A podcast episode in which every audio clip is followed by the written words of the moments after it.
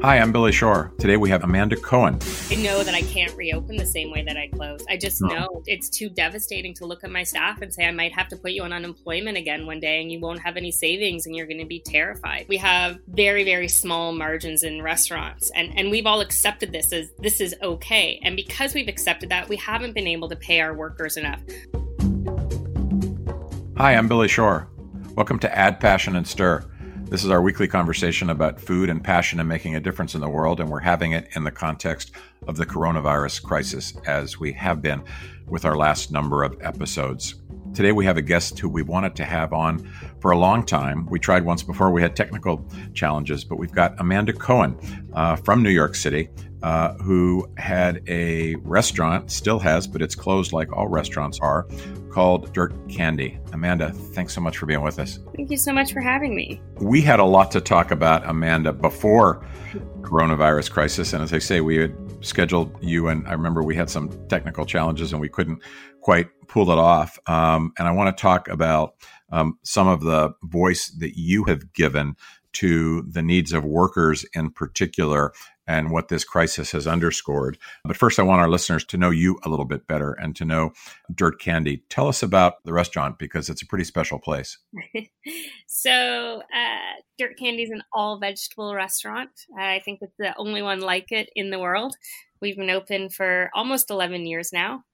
Uh, and uh, not to toot my own horn too much, but I definitely think we were a part of, if not the first one who really pioneered the vegetable movement. And how did that come to pass? I guess for you, how did you decide to take the risk of being the first and probably for a while the only? Well, you know, I had been cooking for a number of years in the city and my background was in vegetarian food, but I had done also omnivore food. I had I had gone back and forth between the two kinds of cuisines and I sort of had this chance to open my own restaurant and I knew I wanted it to be vegetarian, but I didn't really want it to be vegetarian like all the other vegetarian restaurants.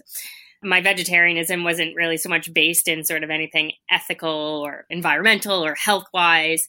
It was really just, I don't like meat. but I felt like there was a lot of people like me who just really liked food, but maybe didn't want to eat as as much uh, meat as they had, or didn't know vegetables very well. And I looked around and I was like, oh my gosh, you know, there's thousands of chicken restaurants and fish restaurants and steak restaurants, and there is not a single restaurant anywhere, anywhere that I can find in the world that's just solely dedicated to vegetables. And I was like, ah, well, that, that that's my niche. That's my million dollar idea. Well, when you describe it as omnivore cooking, I don't know, it makes me feel kind of primitive all of a sudden. I feel like a caveman or something like that with the, the, with the omnivore label, but it's a different style, right? It's a different style of cooking altogether in terms of what you're doing at Dirt Candy. Yeah, I mean, and we had really for years going into it, and still now, you know, we didn't. There weren't any rules. We really felt like we were pioneers, and our our kitchen was a lab. Uh, you know, I'd be like, we'd start looking up recipes, and there were none. We just literally there was no recipes for what we were trying to do, and so we kept having to uh, start from scratch and create them and we did for years we did so much testing. We were like what if you take this vegetable what happens if you do this this and this with it? And then you turn it into this and what happens if you do this? And it was uh, really exciting. Now not that it's not exciting but we have a little bit more of a a dictionary, an encyclopedia that we can rely on. I know it's hard to make restaurants work at any time economically and now with covid-19 it's it's essentially impossible. But what what was it like before covid-19 how were you able to make dirt candy work? With a lot of hard work. So um, i'm pretty open and honest about how restaurants work and uh, you know it's it was a struggle every day. When we i had had a much smaller restaurant that was also dirt candy we call it in my mind and i, I call it little candy and so my new restaurant, which is still called Dirt Candy, but I refer to it often as Big Candy uh, because the size difference was so great. My first one was 350 square feet, and now the bigger one is 2,500 square feet. So huge difference, although still not that big of a restaurant. And when we opened Big Candy, the we we started off with no tipping. It was something I felt really passionate about that I wanted to pay all my workers a fair wage, and I didn't really, really didn't want to rely on tipping to pay my servers. You were ahead of Danny Meyer on this. It sounds like. Yeah, I was by about uh, maybe six months or so, a year. Okay. Okay. Although it had, I think everybody had been sort of mulling it over for a while. You know, the margins start getting much, much smaller in a in a business that already has very small margins. Our payroll is incredibly high, and uh, It's not in any way, which is a little bit different than some of the other systems people have. It's not tied into our profits. Uh, no matter how well we're doing or poorly, our servers make the same amount of money. It's just expensive. We have a huge payroll. It's New York City. My rent is actually high, but not as high as I suppose it could be. Insurance, when you're not, when you have, when you have a no tipping restaurant, your insurance is actually much higher than it would have been because now you're insured on top of your server's full salary. Wow, that's so interesting. That's probably not something anybody appreciates or thinks of without it being explained the way you just did. Right. And so that's one of these reasons where people are, were often, but there was a sort of a movement for a while and people are like, oh, why isn't a straight 20% that I'm now paying extra or that sort of rolled into the bill? And the truth is it's, it's not, your expenses go way up. Uh, and then your payroll taxes go up because again, you're taxed now on top of a full salary and not on top. And before you weren't really tip, uh, taxed on top of your tips. So there's all these little things that start adding into it it's not an easy uh, business to be in in general, even if you just run a restaurant, and it's incredibly hard uh, if you uh, don't have tipping. So, Amanda, you know, um, because you've been part of it, that restaurants and chefs are at the heart and soul of Share Our Strength and the No Kid Hungry campaign and the amazing work that we've been able to do, making sure that kids around the country get uh, school meals if they're eligible for them. We, of course, have heard uh, so many uh, poignant and painful stories over the last couple of weeks about restaurants having to close. Um, uh, uh, in some ways, uh, it was probably an agonizing decision, but in some ways, the decision probably made itself because there there probably wasn't much choice. But tell us what it was like for you, what decision making process you went through, how many of your employees you had to let go, and and what what did you say to them?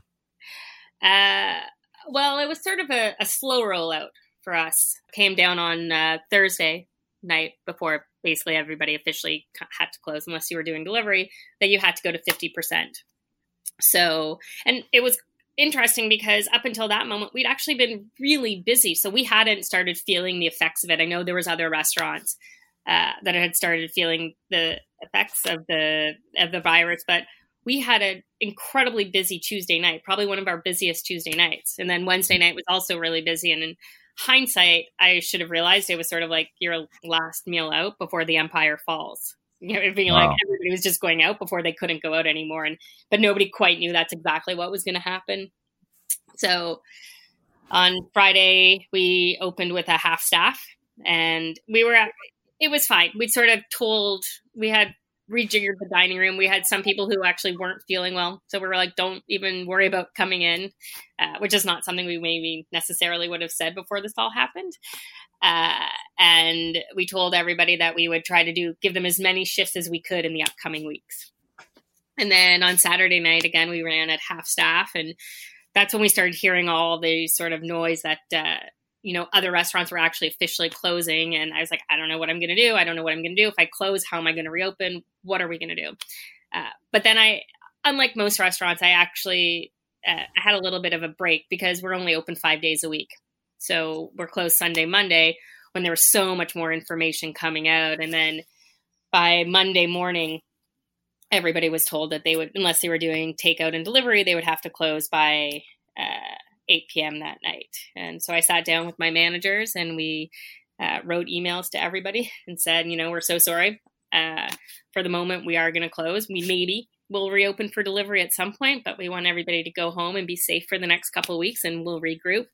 Uh, and uh, we asked everybody to go on unemployment. Every single person who works for me went on unemployment. I was going to ask you that. Every every single one. Wow. How, and how many folks are we talking about? Uh, around 30 or so. Mm-hmm. Mm-hmm. And then, uh, you know, we also wrote a note saying if anybody needs help, please let us know. If, if unemployment isn't going to cover some of your immediate uh, bills, let us know and we will figure out a way to take care of you. And we wow. cleaned out our walk in and we invited everybody in to take what they could. And uh, we're still in the process of uh, donating the food. Uh, it's a, uh, I think, uh, I think a lot of people sort of donated their food right away and the food banks were overwhelmed. So we decided to keep as much as we could. Uh, we certainly have a lot that will stay fresh for a while, and we've been donating it slowly. And how's uh, how are all the folks on your team doing? Is everybody healthy? How's their their frame of mind? How are they? How are they just kind of getting by? You know, I think everybody's okay. Uh, we've checked in with them a couple of times. Uh, there's a lot of group chats, and it's been nice. We've had lots of social cocktails with staff, uh, virtual cocktails, and uh, yeah, I mean, everybody's a little bored. I think that's an overwhelming feeling, uh, but uh, they're doing okay. And one of the things that just to go back, the one of the things that we're very fortunate about is because I didn't have tipping most of my staff is at the top end of unemployment. If they work at mm-hmm. if they're a server and they work 40 hours a week for me, they're actually going to top out pretty high, which is very different than most servers and bartenders all around the country who can only file for unemployment off of their uh, base salary, not their tips. Tipping is so that I can also pay my back of house more money. So it all evened out a little. It doesn't, I mean, nobody is well off, but uh, I don't feel that anybody felt very desperate at the moment.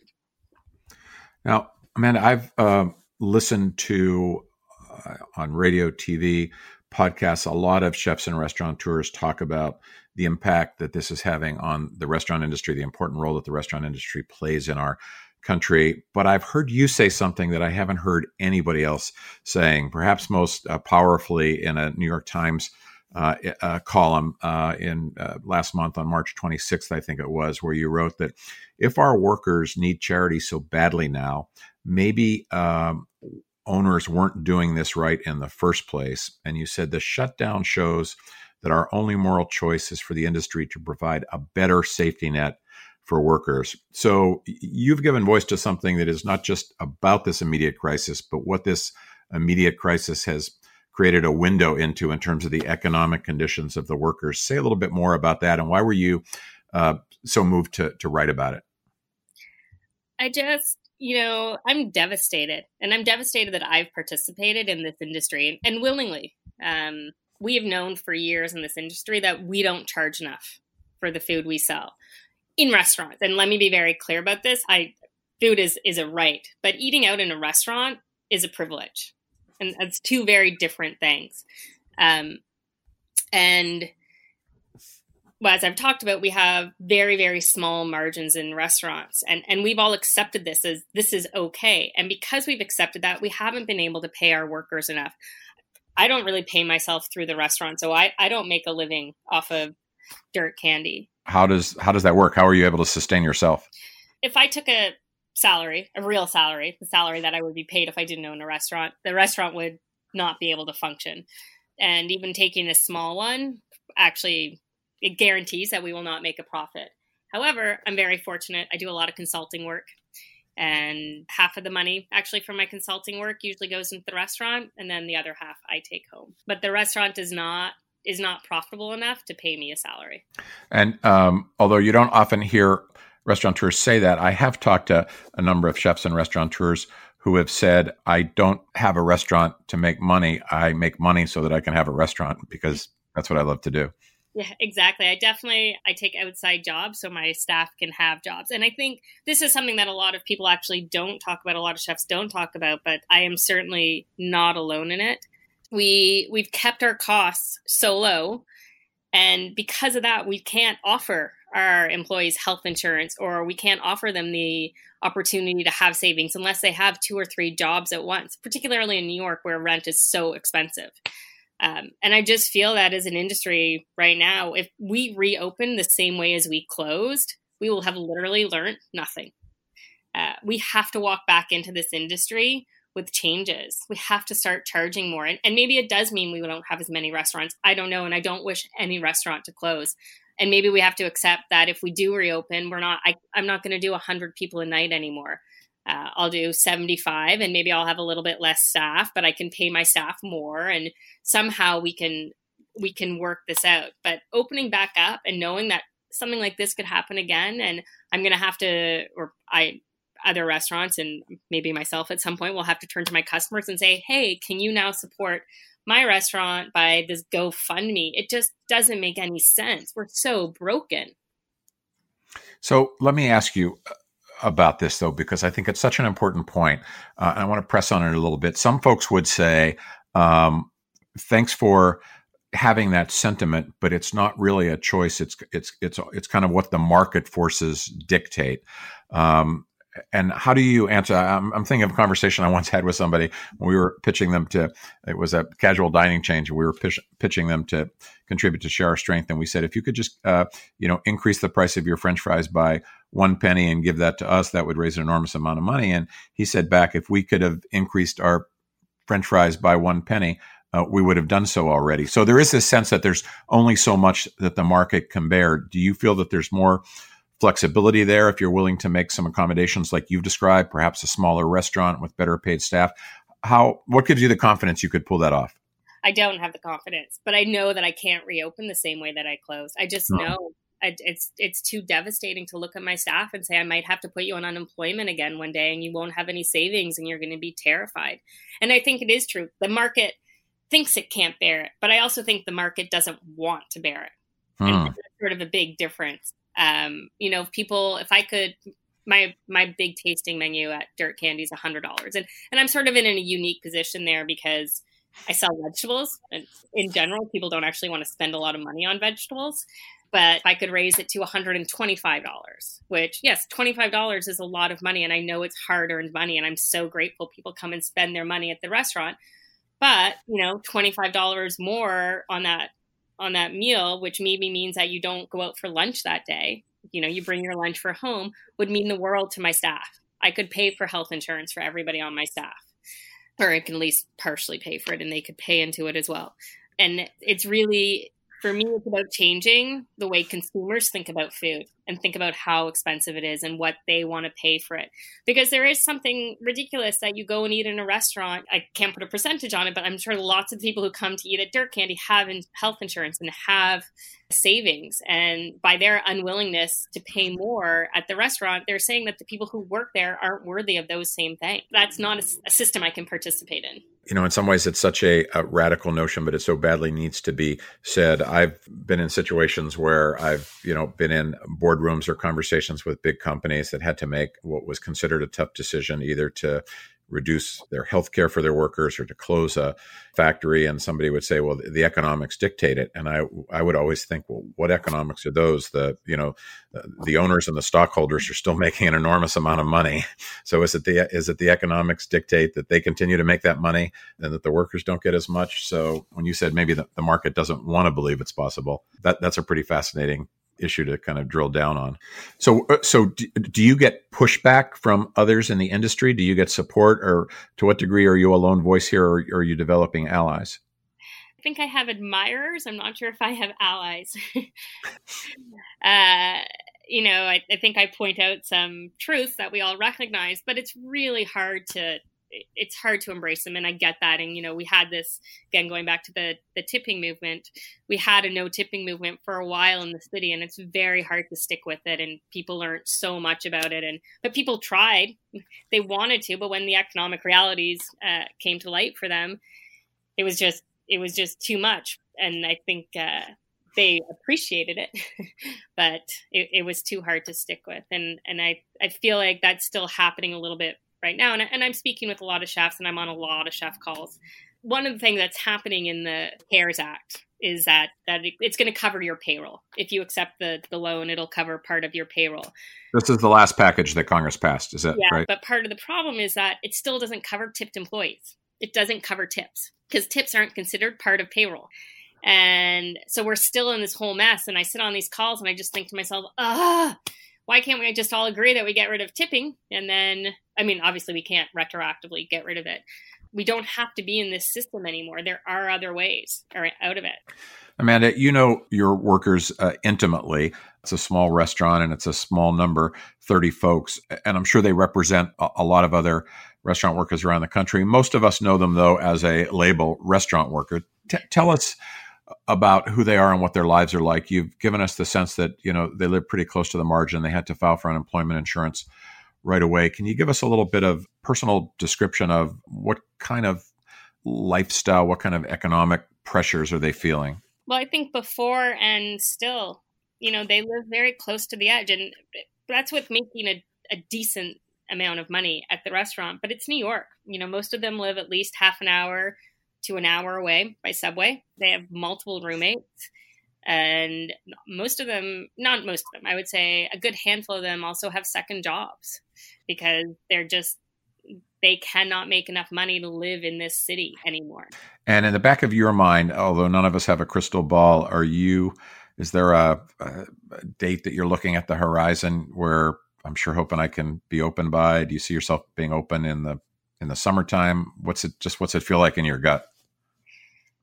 You know, I imagine that the earliest we can probably open is June. Is my guess is around June will be when we can. But even then, you know, it's so tricky, and this is something that we're all starting to struggle with. Even, I mean, how are we going to reopen? Let's say I, I have I I take the loan and I have money and I can do it, and that all works out great. But what am I reopening to? Who is going out in the city? Who still has money to go out in this city? And who wants to go to a crowded restaurant?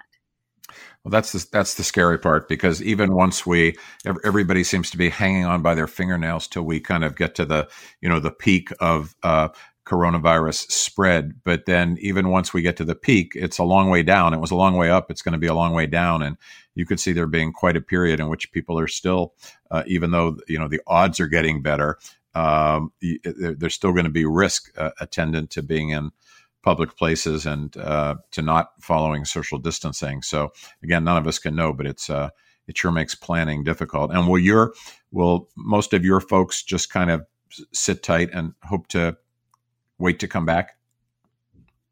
Yeah, as far as I know, everybody who works for me still wants to come back and work for me. Uh, I mean, nobody has said they don't, um, although they don't really work for me anymore. um, but uh, yeah, I think, uh, and I have to imagine by June they're going to be really excited to get back to work. What will your days be like for the next few weeks and months? Um, you talked about being on chef calls. You've been writing these really important op eds, like the one in the New York Times. W- what else will will you be focused on? Well, my house is really clean. yes, all of ours are.